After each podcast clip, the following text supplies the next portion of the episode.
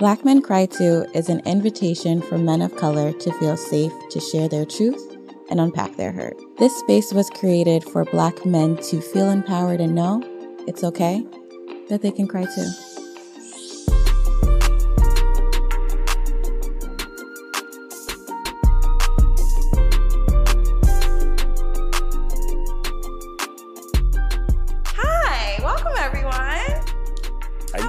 Hey. Yeah. New York. I can't hear anymore. Y'all got me slooshed out here. Well, thank you all for sitting down for a special out of New York edition of Black Men Cry Too. First time on the West Coast. Very excited to be in Portlandia with some of my favorite Portland people. Let's start off by left side. That's you, in case you're curious. Okay. Yeah, help you out a little bit. Thank you. If you can start with your name, how long you've been in Portland, and why you came to Portland. Okay. Hello, my name is Althea. I've been in Portland for 10 years. 10 years since when? Since 2022. No, sorry, 2012 to now, till present. And I came for a job, a corporate job. I work at Nike. Why do you say it like that? I came for a corporation. I'm not sure. Okay, I came to work at Nike in design out of college. Out of college. You've been here since out of college. I've been here since out of college. Oh, that's dope. Yeah. I'm Alicia. I'm not here for 10 years, but 10 months. Hey. Love it. 10-10. And I also moved here for work. I work for Jordan. Design. My name is Ian Williams. What was I supposed to say? How long you've been in Portland and what brought you to Portland? Okay, so we got 10 years. We got 10 years. You've been here 10 months, and we moved here when I was 10 years old. 10-10-10. Mm-hmm. Okay, that's a number today. I'm playing lottery today. 10-10-10. Wow, that means I'm going to throw it all the way off. There's no tens involved. DJ Ambush. Been here since 2016. And moved here for a change of pace, quality of life. So yours was by decision. Oh, absolutely. Huh. Yeah. And what made you decide Portland? Did you research on it? So I was actually my current fiance, like I had a previous fiance. My fiance is a Portland original. She's from here. Her best friend went to school in Philly, went to Temple. Dang. So we were cool, like, back in the day. And she was like, we're talking like MySpace days. And she was like, wow. Yeah. And she was like, oh, you remind me of my friend Morgan in Portland. And we got cool and started talking. And then we went from friends to dating. And we dated long distance for 4 years. Oh, and in that process, I'm over here like be realistic, 6 times a year at least. And then she was doing the same thing, going back and forth. And she said it like after like my 4th trip. She said, you're going to want to stay out here. I'm telling you. She's like, your whole vibe is Portland. You're going to want to stay out here. I'm like, you're bugging. Get out of your mind. I'd never move out here. You're tripping.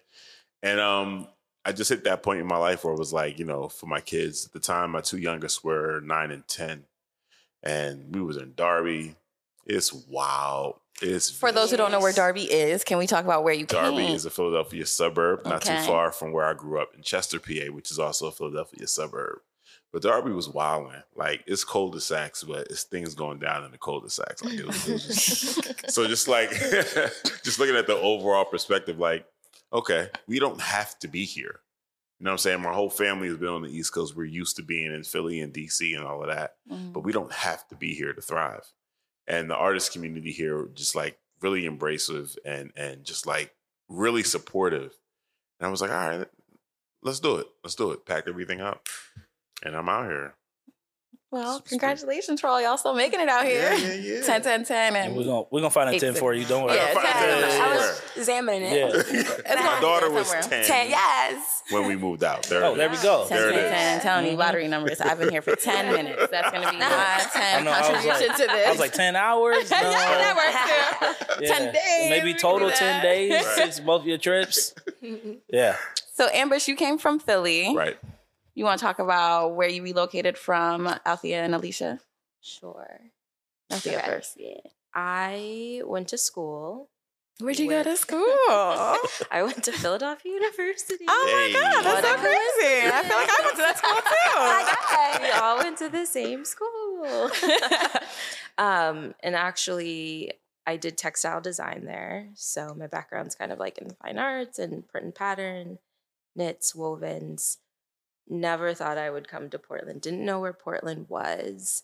Didn't even really honestly know the sneaker industry. But I had a really cool guidance counselor who we kind of like had some things in common. Like his dad played professionally, my dad played professionally. And so I think we just had a connection. He was like, you know, I think you would really be good like in the sort of like performance sort of like realm. Because I was like, maybe I'll go to New York and do fashion. He was like, no. We're a little aggressive there. And so I said, okay. And so my immediate thought was Under Armour because it's home. I'm from Maryland. And so we just had like a college fair. Literally, it was like Under Armour, Nike, 15 minutes. Like, let's try this out. Sat down with the recruiter at Nike. It worked out. Now I'm here. So yeah, that's the way that everybody wishes that it would work. Seriously. Yeah. That's dope. Yeah. Very seamless. I'm from Philly too. Went to Philadelphia University with Althea, Kat, Britt. But I moved here from Switzerland. I just moved to Portland specifically in August. But I was away for like 6 years. And Portland, again, as an East Coaster, I didn't really know about Portland outside of like Nike. But I knew I wanted to eventually work for Nike, and it happened. And it was like a long journey, I felt. Well, not really. It felt like a long journey, but it felt very microwaved once they were like, all right, you got a job, you come in. So I moved my life back to America in June, but then moved to Portland in August for work. So it's been like an interesting transition this year that I'm still in, transitioning. In which I wanted to sort of touch base on, you had said the vibe here is kind of what kept you here. Mm-hmm. And now, Ian, since you've been here since 10, can you give us a little background on what was the vibe before 2012? Yeah. Before the first person in this group landed here? What was the vibe? What was the culture? And especially, was there a Black culture? Was there a Black vibe? Yeah, no, that's a good question. To be specific, I grew up in Hillsboro, Oregon.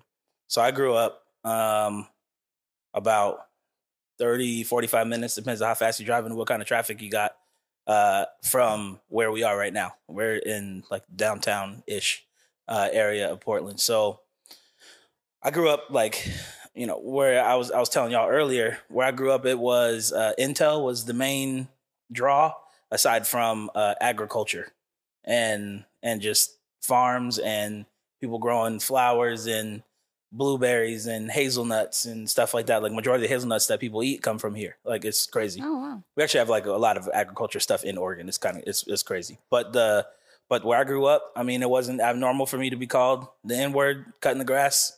We were the only Black family in the neighborhood. One time I was out riding scooters with my homie. You know, we used to be out there on the Razor scooters, just, you know, smacking it. And it was like 10 o'clock at night and the police pulled up on me and my friend. Oh, and probably 11 or 12. No, wow. Probably 13. I don't know. Somewhere in that zone.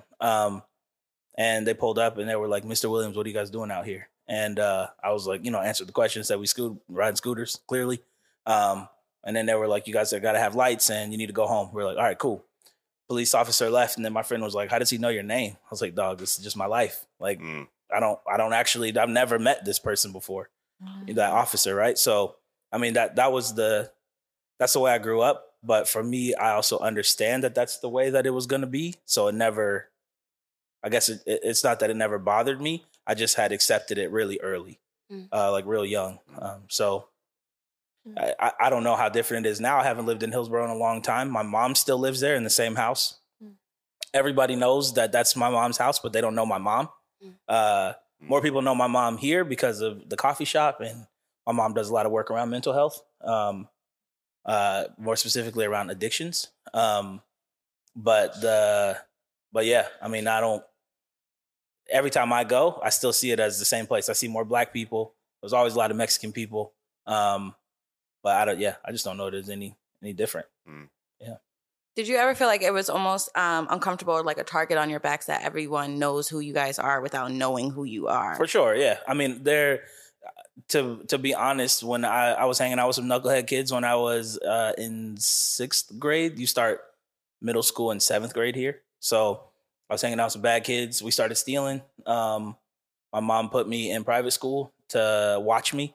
But the grocery store that I was stealing from, I could never go back in again. And I actually tried to tell my mom, like my mom worked from before I got up, and she was home when I probably should have been in the bed, like around like 11 o'clock or so. Mm. So even though I have an older brother and sister, I grew up like an only child because it was mainly just me in the house by myself for a majority until my brother had a son, and then my brother lived in the house, and I took care of my nephew, who was actually Nori, who manages Deadstock or manages Concourse, a new shop.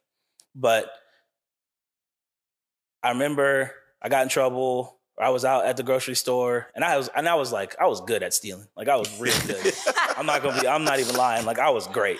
And I hadn't been caught for a long time. And I was at the grocery store, took like a soda, some stickers, and like a sandwich or something like that. And it's a sandwich for me. It was a sandwich. Hey, listen. When I got caught, I was like, hey, you guys, like, first they was trying to stop me. I was like, y'all leave me alone. Then they said they was gonna call my mom. All black people know. I was about to say, that's the God, and that booty hole starts tripping like anything but her. Yeah, I was like, dog, anything else, like, please. Anything but her. And like the police officer showed up. They had me in handcuffs. I was up in the office. They took a photo of me with the stuff, put me on the wall of people who can never come back again. With the sandwich? With everything. Yeah. I didn't even get no bite, nothing. Employee of the month for sure. Every month for the next forever. But I got home before my mom got home. They had already called. I didn't think to like check I wasn't like that smart. I didn't think to like check a voicemail or nothing. But when my mom got home, and she got home early that day, I told her, man, mom, this crazy thing happened at the grocery store. They thought it was me stealing, but it was somebody else. My mom was like, ain't no other black people out here. Aww. What do you mean that like it's somebody else? Yeah. And I think that happened in like February of whatever year it was. And I got grounded until the end of the year. And then I wasn't allowed to have soda or read a magazine until the end of the year. Wow. And we had an exchange student that summer, and he wouldn't do anything unless I did it. And he wanted a Pepsi, and my mom poured him a Pepsi. And then she poured what I thought was a Pepsi. And I was like, yo, I'm in there. I'm about to have a Pepsi. It's been like 5 months. I took a sip. That was brown Pepsi water. Oh. And my mom was like, drink your soda, Ian, or else he won't drink his. And I was like, man. Wow. Yeah, my mom, hey, you know. I mean, I'm good now. Mom. She created it out. She made a real one. That's on top. Yeah. Boy. Definitely, wow. Yeah. I would have cried tears. I need to take notes. That's full tears. I can't pick this, mom. This hurts. Yeah. Man. I don't even know if I answered whatever the question was. No, so basically it was just trying to figure out like what black culture would have been around the time of you growing up, but it seems like it wasn't really there. Yeah. Do you feel like you guys had to create culture, or like where did you guys look for inspiration or feeling connected to culture? I don't know. For my family, I don't know. My brother worked in tech, and so there wasn't a lot of black people, maybe African people, but not a lot of black people. And as black people, we know that black people, the African people aren't the most fond of black people sometimes. So maybe there was African I love the sometimes. People. Sometimes. That doesn't mean always, but sometimes. And my sister was a chef and then got married and was a stay-at-home mom. So I don't, both of those sides, and she already had 2 children that were fully black and then married a white man and then has mixed children. And I mean, they're still here, thankfully, but I don't know about that side really at all. I can tell you something now, but still it's not that much. But for me, it was TV. You know, I'm from Virginia. That's where the greatest basketball player of all time, Allen Iverson, is from. Okay. My family's from Philly. So I'm a huge Sixers fan. And then he went and played for the Sixers. And so, you know what I'm saying? Yeah, okay. Yeah, behind the scenes, get that love. Yeah, thank you, Britt. And so too much Philly right now. Hey. I feel a little unsafe. I feel like I knew what you knew. My New York ass is like, I'm a little scared. Y'all don't gotta be uneasy. Yeah, you know what I'm saying. Yeah, don't worry. I'm pretty much from out here though, so you're good. Yeah. I'll diffuse the situation. But for me, it was like basketball was me, and so whatever Iverson was doing, and my mom being drug and alcohol counselor, Allen Iverson having some history. My mom hated that I was an Iverson fan, but how individual he was in the sea of everything else in the league. Yeah. That was me here, and so whatever he did, I was doing. Free throw line, three dribbles, spin the ball backwards, shoot the free throw. I'm doing it. My jump shot, the same. I got one pair of shoes a year. It was always Iverson's. Like everything, Allen Iverson was my life. That's tight. It still is a lot of my life. And even him, old head now, mentoring young people. That's my life. Yeah. And so just like everything that was where I learned a lot of it from. So I was into sneakers. I knew sneakers because that's what everybody who's in the streets was doing back in Newport News, you know? And so that my life, I just knew that I was always going to be my own thing. And I was okay with that because I saw somebody else who I looked up to that was okay with that. Mm. And he wasn't going to let it change. That's and so right. I just was like, you good? I'm good. Y'all think I'm crazy? That's cool. Y'all think I'm dumb? That's fine. Like, I don't care. I'm still going this way. You can come with me if you want, but this is the direction I'm going. I love that energy. So I'm going to snap really quick for that energy. That was beautiful. That's tight. Althea, now you've been here for 10 years. Yes. What was the vibe or the culture like when you landed here in Portlandia? I have to think about that. It was especially Black culture. Did you feel like you found it? How was it? Was it present? It was interesting. Now that I think about it, because I think for me, like Portland, my first experience with Portland was Nike. Mm-hmm. So I think there is a Black culture in there that I was like, oh, this is different. This is different. And then I think also like Nike's so big. So just so you see somebody like across a courtyard doesn't mean that that's community. And also how people perceive you and all these different things. Because I think there's definitely like, a different vibe, like East Coast, West Coast, how you conduct yourself, how you present yourself, that sort of thing. Well, so words, how you pronounce them. Yeah, even just where you're going. Like I remember one day being in campus and this guy was like, I know you're not from here. You don't say I know nobody. You just go where you need to go. And I'm like, I thought that was my job. But so I think like after I kind of felt like I got maybe more acquainted at my work, I felt like, okay, now it's time. Like, what else is kind of out here in Portland? And for me, I kind of felt like the first thing that I noticed is I felt like there is a Black community, but they don't feel seen. Mm. And if you talk to people that actually like grew up here, they'll be like, no, you don't understand. Like my neighbors were Black. Like, my babysitter was Black. All of these people were Black. Like, we are here. We were here. So I think for me, initially, I was like, oh, like, you guys, like, because it's a different feeling. It's a different perspective that I didn't really have. But I definitely think the more that I'm here, the more that I empathize with that and I understand that. So. Do you feel like as a Black woman, it was easy to... Or was it complicated to sort of like make connections with other Black people in general? I do. And to be honest, I think for me, like I'm still kind of like unpacking that and realizing that because you also don't realize, I think until maybe the last 2 years, there really isn't a lot of, not just Black people, but Black women. And so until I started seeing like other Black women and realizing and making that distinction between the two, you're like, and getting that validation from other women too. Like, yeah, it's not just me. It's not just me. Like we've said this in our own little corners, but now there's a bigger corner and that helps. That makes you feel like, okay, like I'm sane. So. And do you feel like with the other Black women or Black people in general that you're meeting, are they more transplants or are they more like actual natives? Or do you find like a nice split in between the two? That's a good question. I think most of the Black women I have met have been transplants. Yeah, I think they've been transplants. And now I'm going to throw it to you, Ambush. Sure. So you came in 2016, 4 years after Althea. Mm-hmm. Would you say you also had the same experience, or was it starting to progress more into seeing more Black people out here? You were talking about vibe, artists, and like, it seemed like when you got here, you fell right into a community. Yeah, very easily. Yeah. So yeah, moved out here in 2016, but was visiting since 2012.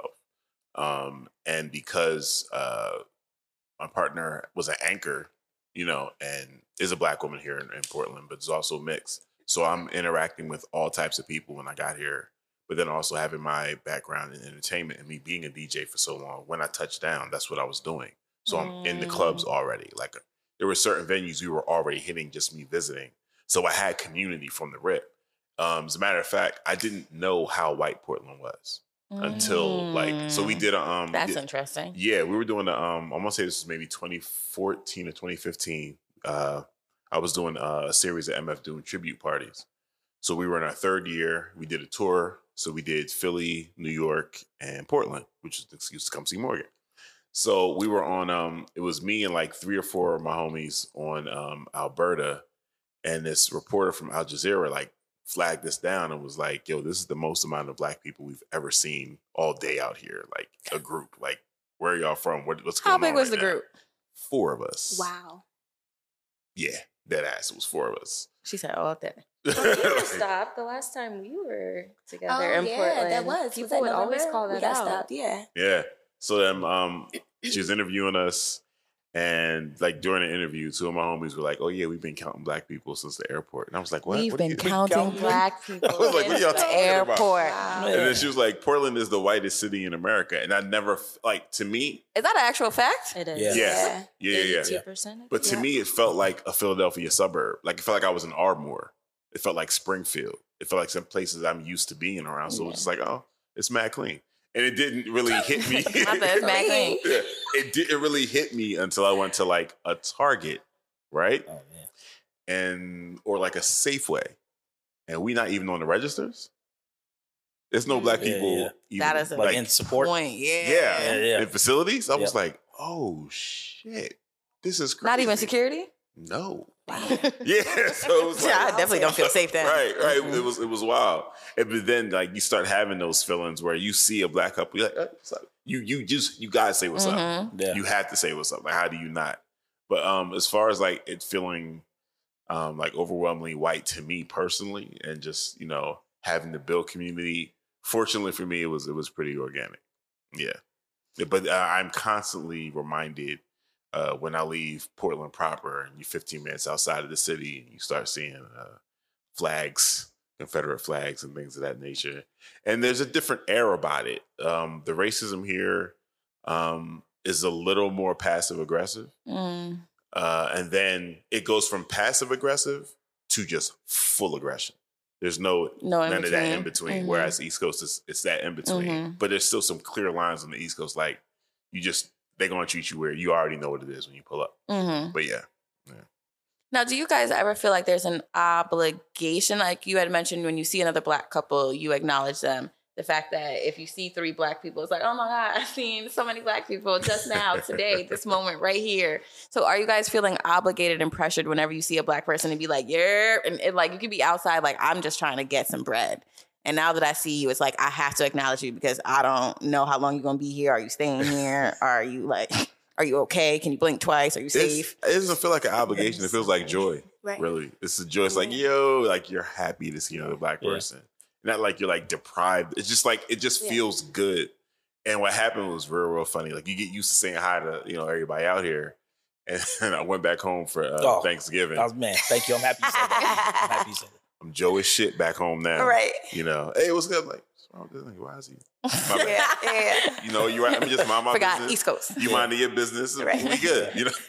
But that's how you and I met, Ambush. It was that love. Like, and it wasn't like we were in a space where it was all white people, but it was still that we were going to be like, yo, but then it was another layer of, oh, you from Philly. Yo. It was a wrap. It was over. Yeah. It was a, wait, you from Philly? Where? West? What? Get over here. Like, get over here. Come hug me. What you doing? It was over. Y'all had a West Philly handshake? Yeah. I like an air jump, an air hug.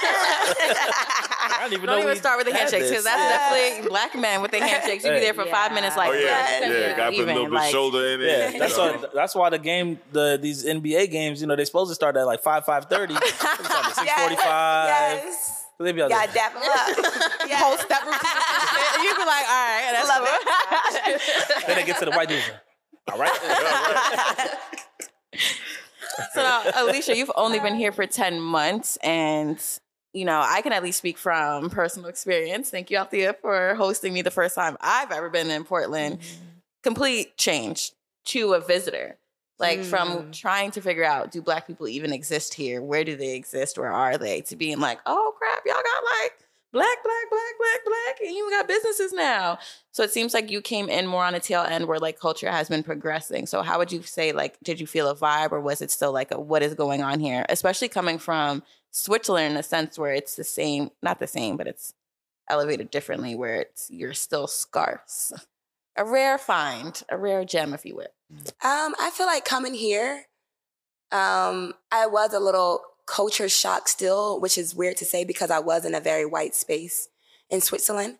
But I think I was culture shocked because I'm moving back to America and I'm used to East Coast. Like I lived in Philly, New York, Boston, and even Boston isn't the blackest city. But I think for me, I just had a culture shock moving back to America after being away for a bit and it being very white. However, I can say that I did fall right into community because I joined, when I moved here, I was working from home. So I didn't have the Nike experience like you did when I first moved in. Mm-hmm. A lot of 80% of my interactions in my life and my community is people that's not even associated with work, which was, I'm really thankful for. Yeah. Shout out to Ian and Deadstock, because for me, that was the community that I fell into. Ian and Amir with Deadstock Run Club. Once I started going there, like that was just it. Like, you know, it was just automatically falling into like my people. And for me, I have a big spirit of wanting to cultivate a space that I would want to find joy in, whether I want to be in that space temporarily or permanently. And I think I have that spirit because I've been moving around so much. I lived in 3 countries, 6 cities in like the past 10 years. So I'm not one that's going to plant my feet and be miserable somewhere. I'm going to actively seek joy, actively seek peace, actively seek good energy, and not be miserable. And it's funny because people are shocked when I say that I don't really particularly like Portland. And they're shocked because they see all the things that I'm doing in the community. They're shocked to see that I have like a lot of friends and things like that. But it's because I'm in this mindset of actively seeking joy. I don't want to be miserable, even though I can easily fall down that rabbit hole of being miserable here. And I think I'm just so lucky and fortunate that I fell into that community. And it just so happened to be a Philly community, you know, falling into Amir and Millie, you know, they're from Philly. And that energy itself, I think, you know, you just start attracting people. And for me, I felt welcomed into the community so much so that, you know, I've been, you know, in the space of trying to curate events essentially. And that was perceived with so much love. I have like local friends here who are from Portland who are also, you know, welcoming me and not kind of like, oh, she's a new girl. What's she trying to do here?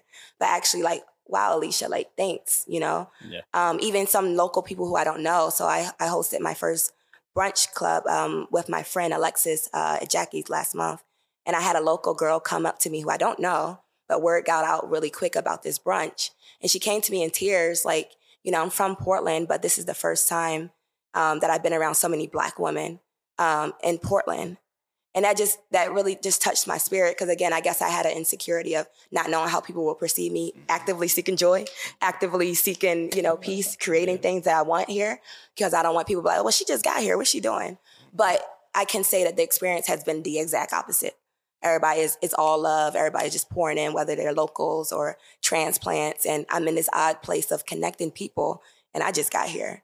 And I think that's like my silver lining of being here because I have my frustrations about being here. But I think my purpose in this space is tapping into that social aspect that makes up so much of my personality. I'm a big empath. And I think because of that, I was able to find a community and be connecting people, which is really cool. And I don't know, I think I'm having a different experience outside of work. And I always say I moved to Portland for community, which I really did. Like, you know, Kat, I wanted to leave Switzerland because I was missing not only my family, which I still feel far away from family, but also community. And I think because I intentionally moved here with an open heart with that intention for myself, I literally got dropped into it. And I'm just so grateful because, like, I'll come into work with a tribe behind me. Like, I know, like, whatever might happen in the workplace, it don't matter because I got this tribe that love me. And it's, I don't know, it's just a different experience that I fell into. And I'm, like, grateful for it. And I think I would have a hard time leaving here.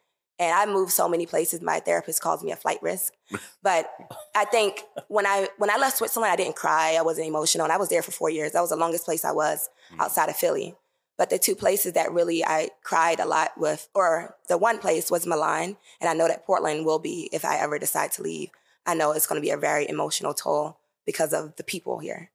It's all about the energy that you come with, because they're, like Ian will tell you, the Portland original and transplant friction is real. Yes. It's very, very real. Yeah, it's super heavy. Yeah. If anyone is in Black Portland Facebook group, you know, like I had to dip. I couldn't do it. I'm not and in it. It actually led to me doing I used to have a show. Actually, I still have a show on cable, and I had an episode where I had a bunch of transplants and Portland originals come and just discuss things. And one of the things that they said that transplants would move here with this aspect of, y'all don't have this, where I come from is better, y'all don't have, you know. And it didn't really create, like, those bridges that you're doing organically, just that you desire to have. Like, that's what's happening. And that's what's always needed to happen. Yeah. Like, there, you know, from the outside looking in, a lot of people, like, there's no Black people here. There's tons of Black people here. Mm-hmm. There were things that have been done over the decades, gentrification and many other things, just like, scatter them all over the place and constantly, you know, attack any attempts to build Black culture, shutting down the jazz clubs, shutting down the hip hop venues. Like, these were things that were consistently happening. Still happening. Even in other cities too. So then we have transplants that'll come here that might end up not living in Portland proper, you know, closer to where they work. And it's like, where's the Black people? There's no Black people here, you know? So the fact that you came with that intention and that you be able to, been able to do other things, that's remarkable. It really is. I think a lot of times people will come here and they'll tell you what it isn't. Mm-hmm. Like, Portland isn't this. Like, how come it isn't that? But I'm in the cafe. I'm not in there as much anymore. But being in the cafe and the coffee shop, people come in. They're like, "Where's this? Where's that? Where's this?" I'm like, "Hold up. Do you smoke? Sure. There's tons of that. Go do that. Do you drink? Yeah. There's tons of craft and this and that. Go find that. There's a lot of good food." Some of it, maybe some people shouldn't be cooking that food, but whatever. There's a lot of good food. But really the thing that to me is the most important is that there's outside. Yeah. And there's so much outside really close to the city. You can drive 30 minutes and go see two waterfalls, not waterfalls. But you can drive 30 minutes and go see two waterfalls. You can drive 45 minutes or an hour and go see 10 in one little hike. Like, and we're so afraid of outside, but like, you can go snowboarding and all that stuff, but there so many times people are just anti, like, let me tell you what's wrong, instead of just taking a second and enjoying what it could be. Yeah. And I think you both have a unique perspective. Did you get hired at the same time as Timmy, or around the same time? I think he started a little bit before me. Okay. But yeah. So I mean, you both know what it's like to work at Nike or at Nike Inc. But at first, a lot of people who you were connected to were from Nike, right? Mm. And then for you, it was the opposite. It wasn't a lot of people from Nike. But what somebody told me a long time ago was, you're only as big as your network outside of the berm, like outside of Nike. If something was to happen, you get fired, you quit, whatever, you got cooties. Like, people don't want to talk to you anymore. Mm. And so probably as soon as you started to get out and see some other stuff, it felt different. Right. Yeah.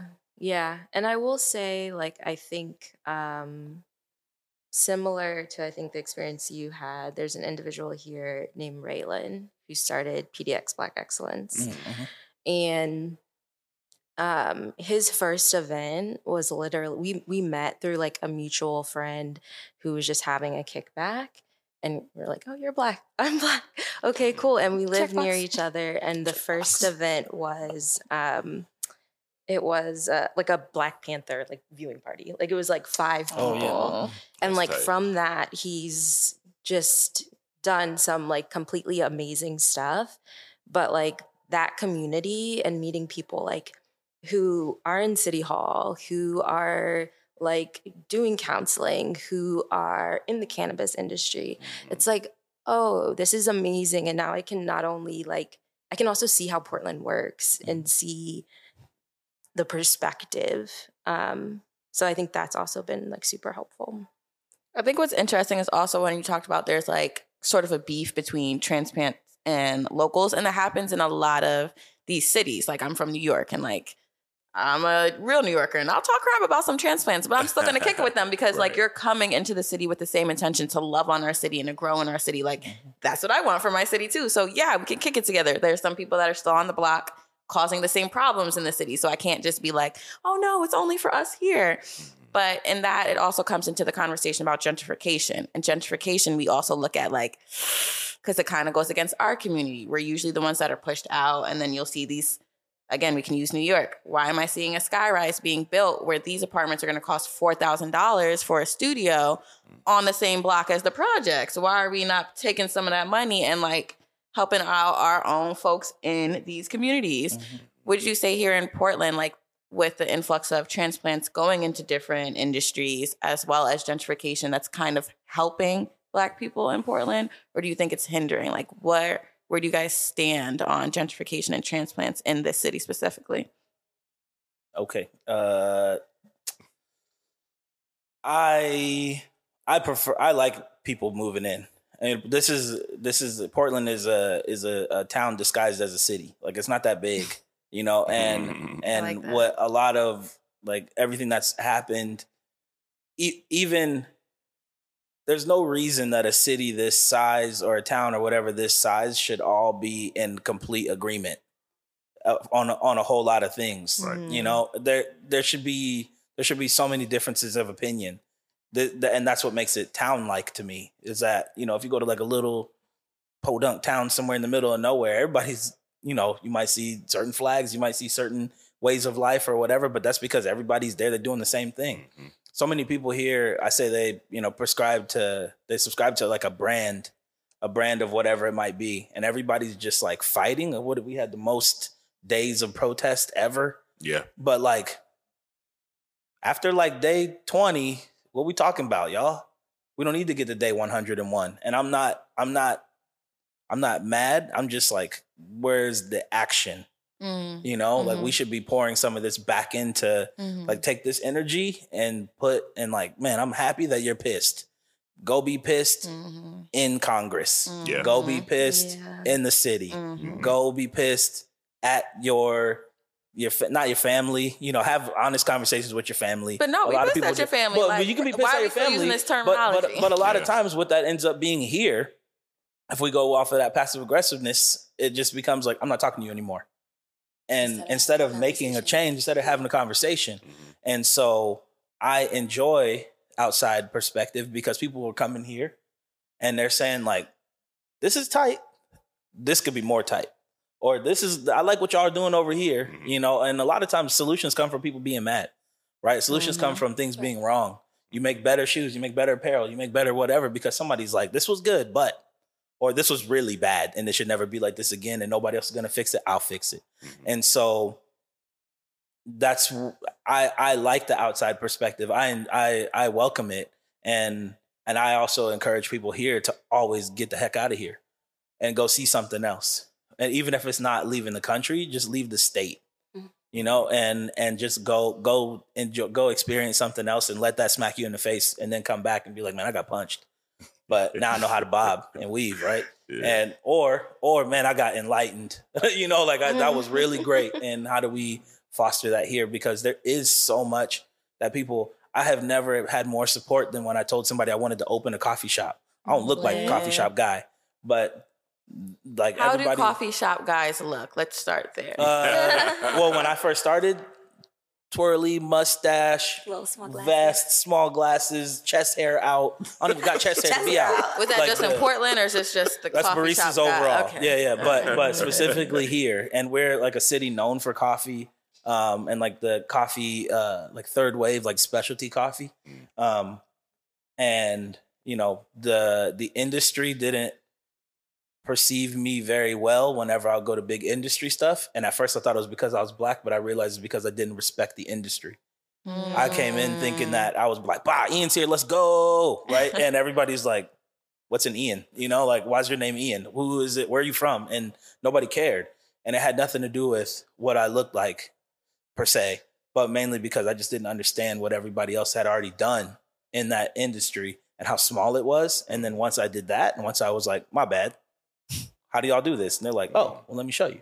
And so many people have helped along the way in a place where maybe we shouldn't be, I shouldn't be accepted, but it has been a lot of love. And so without something like, without outside influence, without all that, like it would be really difficult for me to, coffee doesn't come from Portland. Coffee doesn't come from America, mm-hmm. you know, like it doesn't even come, it barely comes from this continent, you know? Mm-hmm. So how can we even, like, you have to go out mm-hmm. and figure it out. So outside perspective has been important. And I welcome and encourage a whole lot of it. Should the rent go up? Nah. But if it's going to, yeah, that's what happens. Yeah. You know? Yeah.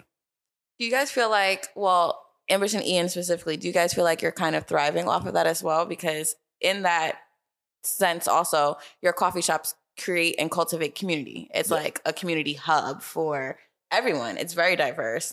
University of Diversity. Hello, shameless plug. I'm wearing the shirt or whatever. But you see that even if you're going in just grabbing a cup of coffee, like, and I've only been here twice, and that's what I've seen. And then you've created a run club, and then you're here now, and you have your permanent place in the museum, and now you're able to bring in other Black artists. Like, no, this is yours. Like, we're going to showcase you, and we're going to get you guys here. So do you feel like you're able to benefit? And with that, it's allowing the give back aspect. Oh, definitely. There are very passionate people here in Portland, Black and brown people, that will tell you what community used to exist and how they would like to see that return. Then you have transplants that come in that do come with that, you know, what isn't here. But then you'll have those that are like, I see all the beauty here. I understand what's missing. But more importantly, we're moving with a level of respect to understand what the people have been through. And I think that plays a huge factor and informs us of how we move forward. Because other than that, we'll be moving around like, you know, bulls in the China shop. Like, I'm going to show you how to do it. I'm going to show you how to be Black in Portland. That ain't it. That the other aspect that's unique to Portland is white guilt, 100%. Like, white guilt is here, B. Like, you definitely can come out here and thrive off of the propaganda arm of Portland that wants the whole world to believe it's the most liberal place on the planet. Yeah. It's a lot of things happening for Juneteenth. Hello. Yeah. You know what I'm saying? Yeah. So like, it's like, okay. That we aren't necessarily putting you're replacing Black people with Black Lives Matter signs. We get it. Like, this happens in a lot of areas where gentrification happens. Mm-hmm. But I think with some of the philanthropic organizations here, especially in the arts world, and then also just some of the nonprofits that we're able to tap into, like, listen, y'all trying to check this DEI box. Come through, pay what you weigh. If Black Lives Matter, show me how much. Oh, show me how much. Like, and that's really where I'm at with it. We're very, very, very fortunate to be in partnership with the Portland Art Museum and the way that it happened. Yes. It was never transactional, ever. And it happened preceding the protests. And I'll always mention that to people like, nah, they really got down with us. Before. Yeah, they really got down with us. And they're not sitting here like, okay, now that the world's opening back up, we're going to kick the Black people out. No, they're like, let's talk about the 3 to 5 year plan. So like, we're seeing things happen. And they've been taking some hits too. Like the Black Lives Matter banner downstairs is a permanent replacement for a vinyl banner that they used to have up there. And I remember coming in one day and one of the staff was like, yeah, you know, you have to replace the banner again. I was like, what are you talking about? He was like, yeah, this is the 8th one. So, wow. And how long? So I think over maybe a 7-8 month period. So at that point, this is my first time hearing that they were ever replacing the banners and they were on the 8th one. It's like, so what was going on? Like, they replace them so quick, no one ever notices they're down. Having them joints in the pocket. Yeah. Dog. So what happened was you just had racist folk down here. Like, there's one photo we have of a dude in some slides holding a Safeway bag, just coming back from the store. And he looks at it, tears it down. Like, recreational, casual racism in downtown Portland. So it's just like, yo. Yeah, that's a good time. So we ended up, so I was talking recreational racism. So we actually ended up gathering all of the vinyl because some of it's ripped, some of it's torn, sliced up. Some people took it and left with it. And so the pieces that we had left, I said, you know, I want to create something out of this. Absolutely. It's like I was talking about before, like tapping in to that visual side, the art side of me that I hadn't done in a while. I said, what if we just like laid these out somewhere? Like I took like an overhead photo, and I was talking to my man Rob O about it, and he was like, "They're vinyl?" I said, "Yeah." He was like, "Oh, it's easy. We'll make tote bags." I was about to say, just make bags. Yeah.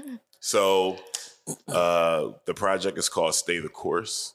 Rob O, my man Kale, they came together. They did a lot of the chairs and different things that we've already created here, and we're closing out our show in the July to November run with those bags. So it's going to be tote bags, laptop sleeves, and then a wallet bag, all made from the BLM banners that racists tore down. So here it is. Recreational racism. Your recreational racism has become fuel. Love it. That's used for recreation. Exactly. Yeah. That comes back and will, you know, benefit people of color and nonprofit. So it's like there's I love it. There's so many different ways to flip the energy here. Reparations. Exactly. It comes differently. You have to grab reparations by its horn. It's like I'm making my reparations daily. Precisely. If I walk through something and I see a white person working behind me, and if I had a bad day, I'm not holding the door. Yeah. Reparations. Like you got to get the door. Hey, you know what? Funny. You ain't holding it for me. I'm not holding reparations. I gotta go. I got someplace to be. And my the homie Kel was like, "What do you think about price point for this? You know, do we want to make this? You know, make sure people." It's accessible to people of color." And I was like, no, I want to jack this thing up. These are for the people that like to put BLM stickers on their car. Right. Mm-hmm. That's my target market. Right. So now you can profess your anti-racism with this big tote bag. And spend that coin. Yeah. Like, pay what you weigh, man. Like, seriously. But love that. The white guilt out here is it's a thing. I love that. People don't tap into it enough. I'm like, that shit's real. Nah, tap into it. Because they have a reason to be guilty. Right. Like, we still waiting for our 40 acres and a mule. Be guilty. Your daddy still. Sometimes it's overt, but yeah. I do kind of want to switch gears before we are close on time. And we've been throwing, not me, but the word has been thrown around amongst the four of you. You've used the word love a few times, which is something that I wanted to tap into in Portland. I never said that. Okay, so maybe me and Ian are the one who ain't saying too hard. I can't. Whatever. Do you believe that Black love can exist in Portland, 1? And 2, for Black women, can Black love exist being a new person in Portland, or do they need to bring Black love with them to Portland to experience it? I'd say Black love has always been here. I cannot speak from a woman's perspective. I have a bunch of homegirls that have told me it's very hard to date out here. So I'm gonna leave that side alone. But Black love's been here. I think it would be terrible to say it hasn't, because then you'd be disregarding all the Black people, the generations of Black culture that's been here. Mm-hmm. It looks different. It just looks different. And again, it's been purposely scattered. There have been traditions. Like anytime I see Paul Nall, like I go crazy. I love seeing that brother. Used to have Geneva's salon on MLK, and just some of the older businesses that I know used to exist on MLK and Albina, and even on Mississippi. It's like, yo, wow, wait, this was Crips over here for all these white people? That's amazing. Not that I'm celebrating Crips, but like, what? So like Black love, Black culture, it's been here. It definitely has been. And from a transplant standpoint, I definitely understand how it's harder to find it and harder to feel it. But as a Black woman, I'm gonna leave that alone. I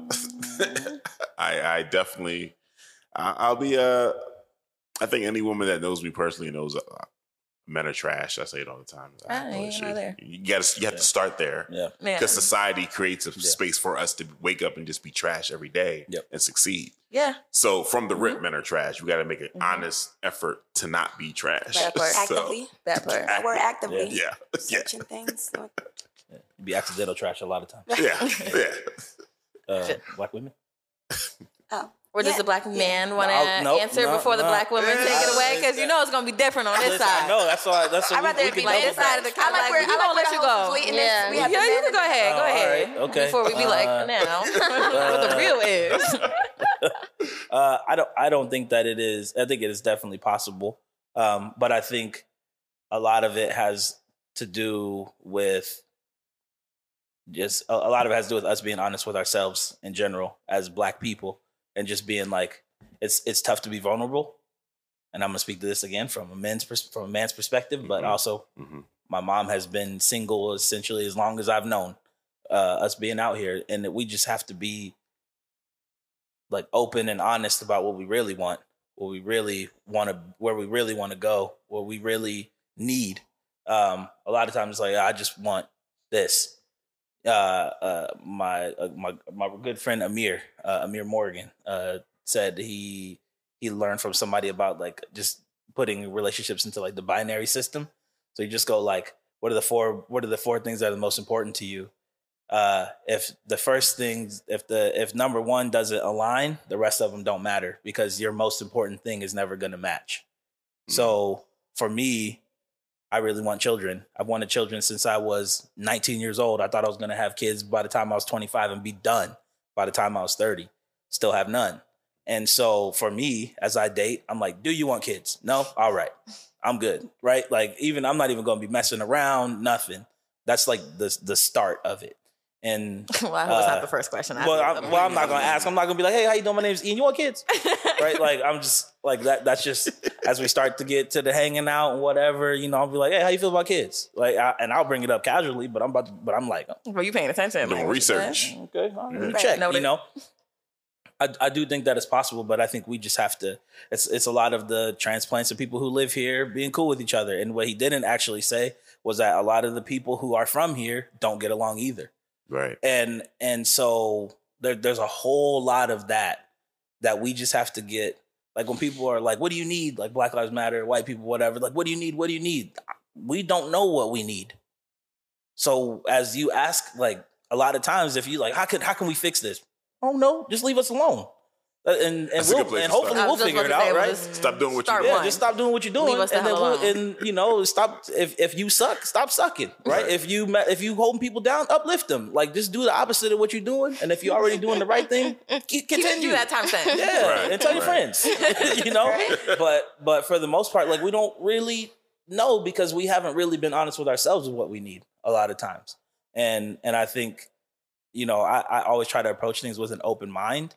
I'll at least listen, whether it be business or whatever. Like I tell you, I listened to the podcast this morning and I was just trying to get the vibe of it, but then ended up listening to a whole thing about diabetes. And we've talked about diabetes before. Definitely. And I was like, maybe I really got to pay attention to some stuff. Mm-hmm. And I've always seen myself as being cognizant with like what's going on with me, but you know, but maybe I haven't been as aware as I thought I have been, you know, but I couldn't get to that point if I didn't listen and actually listen with an open mind and open heart. Always room for an open body, right? Yeah. Like just always room for improvement. And so, but you have to be open and honest. And I wasn't that for a long time. So I do think that it is possible.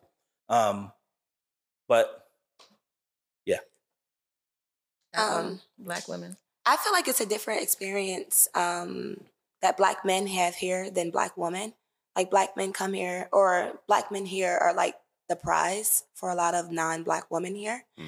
And those non-Black women actively pursue the Black men here. And I say that from a woman's perspective, from what I see, but then also having Black men around me who I have this conversation with. I put something in my story like a few months ago. I had just got a shirt that said, "Listen to Black women." And I put like, this is very triggering for me as a Black woman in Portland, where we are overlooked, we're not valued, and we're just not considered.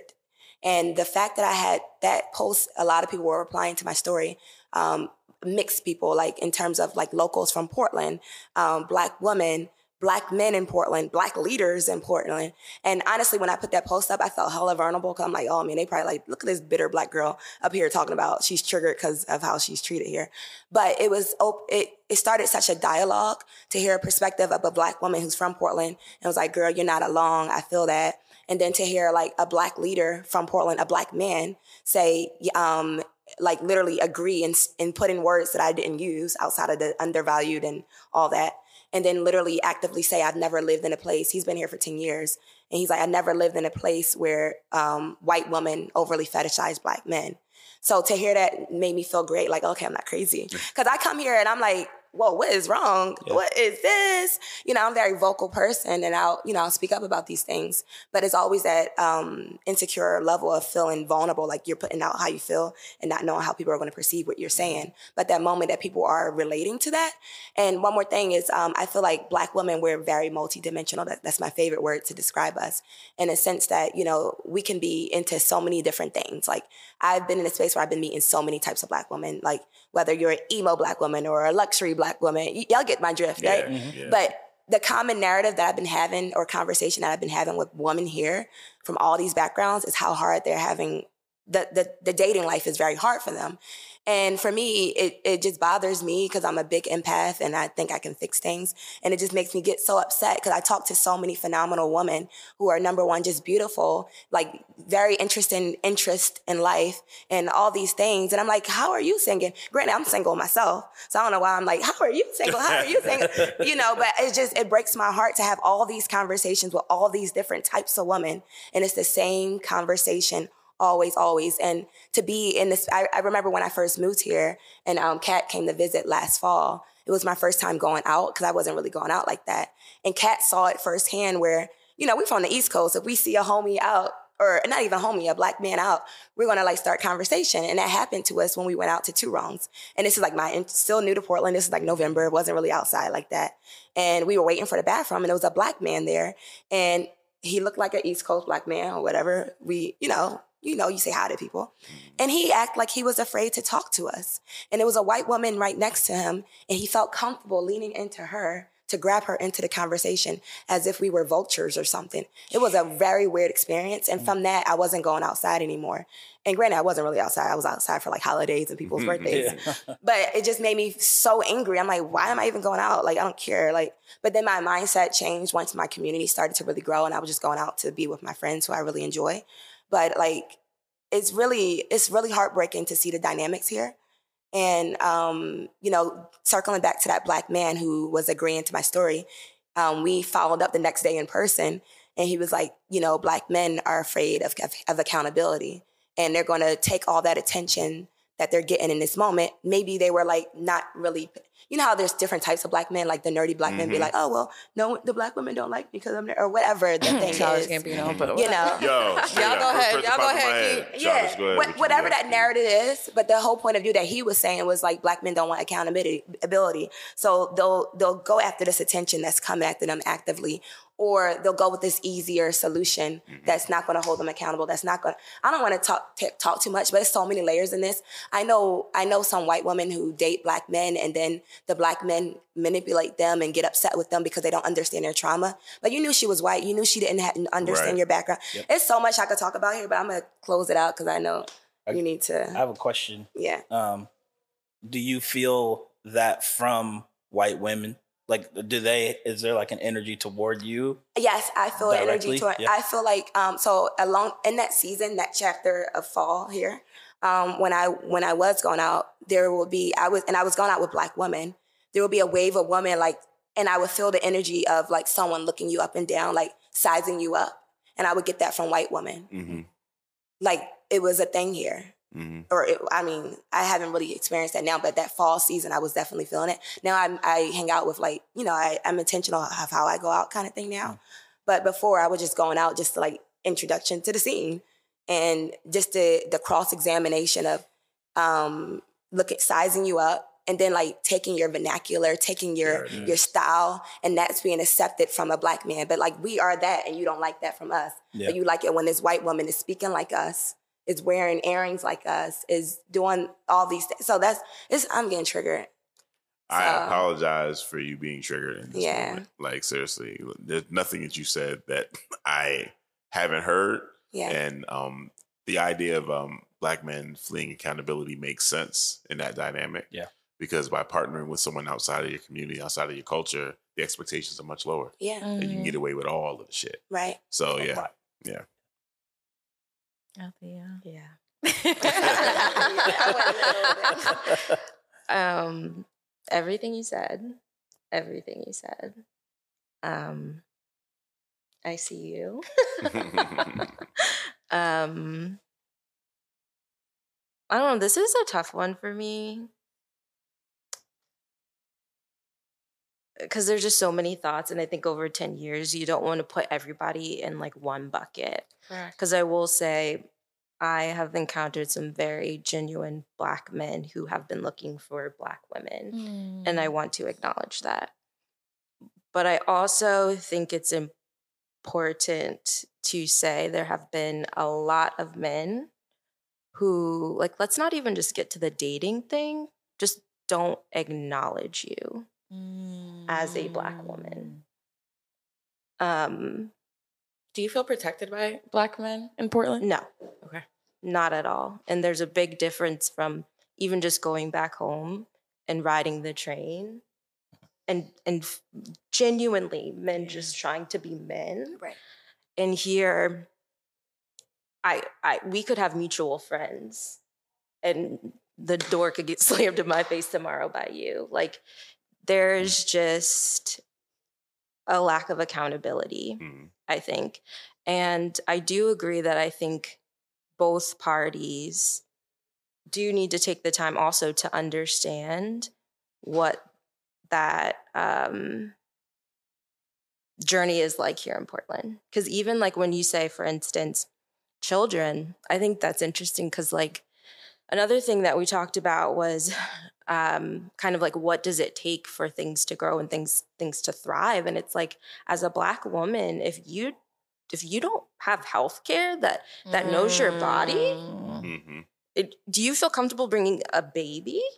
And I remember you brought that up the last time I was here. You were like, I think for Black people to strive in Portland, we need to see Black in industries such as medical. Why can't I find a doctor? When you had said that, I was like, shit, I wasn't even thinking that. Yeah. Who's going to take care of your kids? Like, these are genuine concerns that I have, not just mine, but I've heard multiple people. I had one date, the guy was like, I'm not having kids here.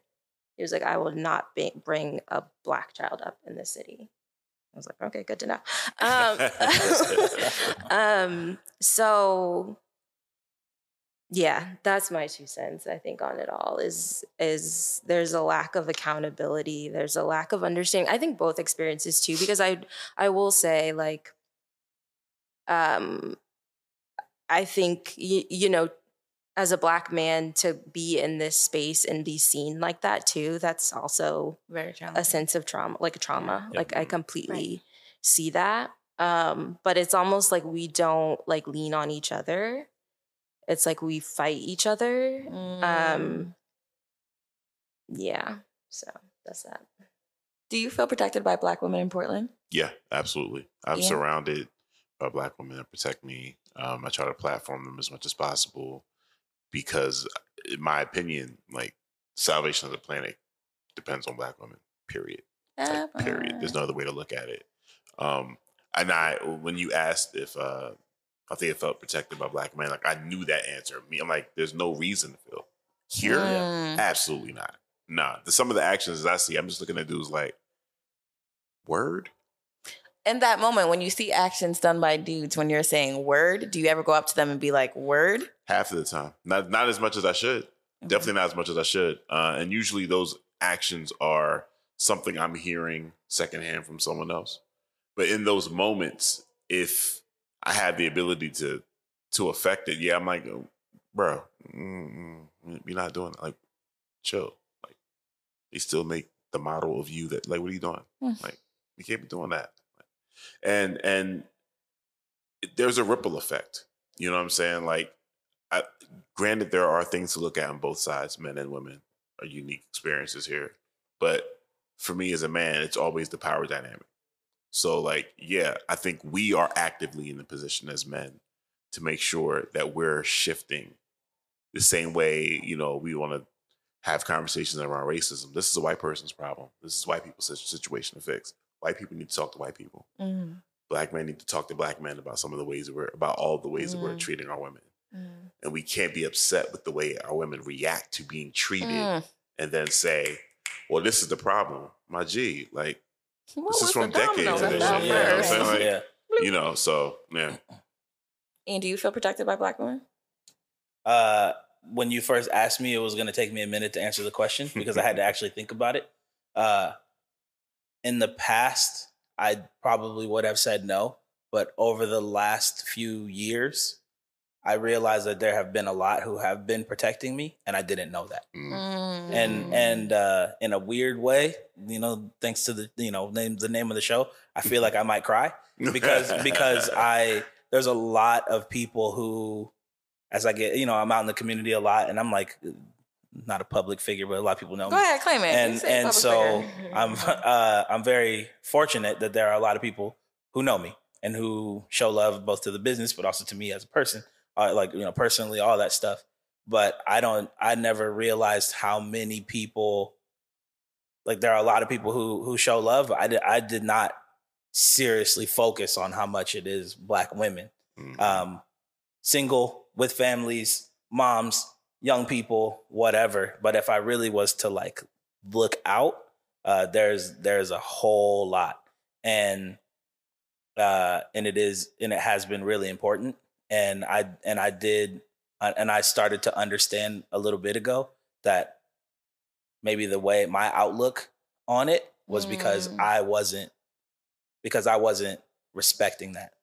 And so, and hopefully y'all tell me, but I feel like I'm uplifting as much as I can black women, because I feel that black women are the most powerful.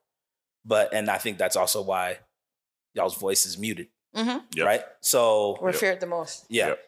Yep. Feared the most for a good reason. Right. Like, cause when y'all get that spot, you know what I'm saying? Then it's tables is flipped, you know, whether, yeah, it be, but the table doesn't have to get flipped. Right. I mean, like, it's not even that. It's more like, you want to do that for real? And you're like, I don't. Done. Right. Like, right. Yeah. Right. I don't want to do that for real. You're right. You know, right, yeah. Or that accountability, or, you know, part whatever it might in, be. Like a black woman will keep you accountable. Look, you said a comment, whatever. Right. So yeah, I think it's y'all hold me the most accountable. I can slide, you know, around if I needed to or if I wanted to, but because I know that y'all are watching, I have to not do X or Y or Z. Right. So I don't know. I mean, again, y'all can tell me if I'm lying, but that is how I feel. I never noticed it until over like the last, like I would say probably 2 years, pre Black Lives Matter. I'm not gonna say that that's the reason why it popped up, but I don't even know what it actually was. I think I just one day was like, man, there's a lot of love out here, you know. So. And I know you said no, but Alicia, do you feel protected by black men out here? It's hard to answer that because I don't feel like men, like all the men out here, the way we would feel on the East Coast. But I do feel like I have male friends that protect me, you know, just recently being invited into the founder space, the black founder space, where it's very male dominated. I feel protected and loved by y'all, like y'all getting to know me, me getting to know y'all. I really appreciate that space that we have there. So I can't say men in Portland because I don't feel that way. But I can say like the individual relationships that I'm building with men here, I feel it. But on the flip side of your question, sometimes I feel like I'm very nurturing. That's my nature. But I feel like when you try to be that way with black men here, they get scared and they think that you want to be their girlfriend or their wife. And it's just like, no, I'm just trying to love you, love on you. Like, why you now exiling me just because I checked on how you doing mentally today, right, you know? Right. And that's what the black men do here. They back off, like automatically assuming because black women aren't really, because of what we feel, they think that automatically we want to date you because you black. No, I'm just trying to check on you, my brother. Like, yeah, right. Yeah, I think we feel judged whenever that happens, and we're like, man, it's. You know, like, get away, you know, but it's not, we shouldn't perceive it as judgment or as like we're trying to date or whatever. I will say too, I feel like there's a difference between like the black men who have come here, like for corporate specifically, and maybe some other black men who have either like come for other reasons or maybe are more local. Just for me, like, I feel like in that corporate space, for some reason, there's more of like there's more disconnect, I guess is the word that I would use. I feel like the corporate men, like, I feel like I tried it. I feel like where you're getting at, but I don't want to assume that I know. But I feel like the corporate men, especially the men that are in the design world, they want to date an aesthetic, which oftentimes that aesthetic isn't Black women. They want to, you know, I feel that way a lot with like the Black hype beast men. Yes. And I also feel like too, like if you're a Black man with like a corporate job and you're in Portland, that's when the white women are going to go like, ooh, most. But I think, and so, yeah, I think with some other men, I think they're just more, just. It could still be a preconditioned thing. Well, you keep going. Success. What does success look like? Right. And success looks like you have your trophy. What does your trophy look like? Right. What are you conditioned to thinking? That sounds like more the conditioned men. And the reason why I laugh for the hype pieces, I'm not going to say their name because I do really love this Black man and I feel protected by this Black man. And this Black man is one of my best friends. But one day I had said to him, he has a type and he didn't understand what I meant. So I was like, okay, let's go on our DMs. Look at everyone you sent me that you've been talking to for the past year. Let's line up their photos next to each other. Yeah. There's a certain cadence of shade and you're talking to someone who is lighter than you saying this. Right. There's a certain shade that you're not dating past. Yeah. I see. Let's line them up. Is it a hair texture too? Shades, hair textures, body types. They all look cut and paste with a different background in their IGs. I feel like you about to say something. Or you're just thinking, oh, okay.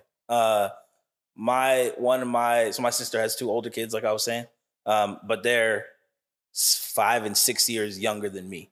So they call me Uncle Ian, but they're my peers, essentially. And I had broken up with somebody, I don't know, probably 2014 or something like that. And they had asked me, hey, Uncle Ian, how's so-and-so? I'm like, oh, we're not together anymore. And she had said, she was like, oh, I'm sorry, Uncle Ian, but that's okay. You kind of date the same person all the time anyway. And I was like, what? And I was mad. And then I went. Rewinds like, the tape. It's the reflection for me. Let me reflect on myself. Yeah, it was like, you know, like. Beth, Amber, Stephanie, you know, whatever. And I was like, I got to make a change. And to be honest, probably a year later, I decided that I will no longer date white women. Yeah. And so whether it's not, I'm not saying like it was only Black women. Have I dated Black women? Yes. Have I dated other women? Yes. But it was a definite, like, I am not. I'm going to take a break. I got, that break could be forever. But I've said this to white women and they've been like, what? I was like, there's a clause. Causing this contract, I'm not doing it no more, and because I understood that there was a cadence and there was like a something that I don't know why I was desiring it, and I have done some therapy and whatnot since, and I think I understand a bit, but still I was like, that ain't working. I gotta go this way. It's like whoop. Well, so sounds like a Black man taking accountability today. We love to hear it. Oh yeah, I'm trying. Well, guys, I know you have. That's okay. You can finish up. I was like, I gotta work. She's like, I got something to do. Well, first off, I want to thank you all for having a healthy, challenging conversation. Give it up for yourselves. Thank you so much for sitting down with us today.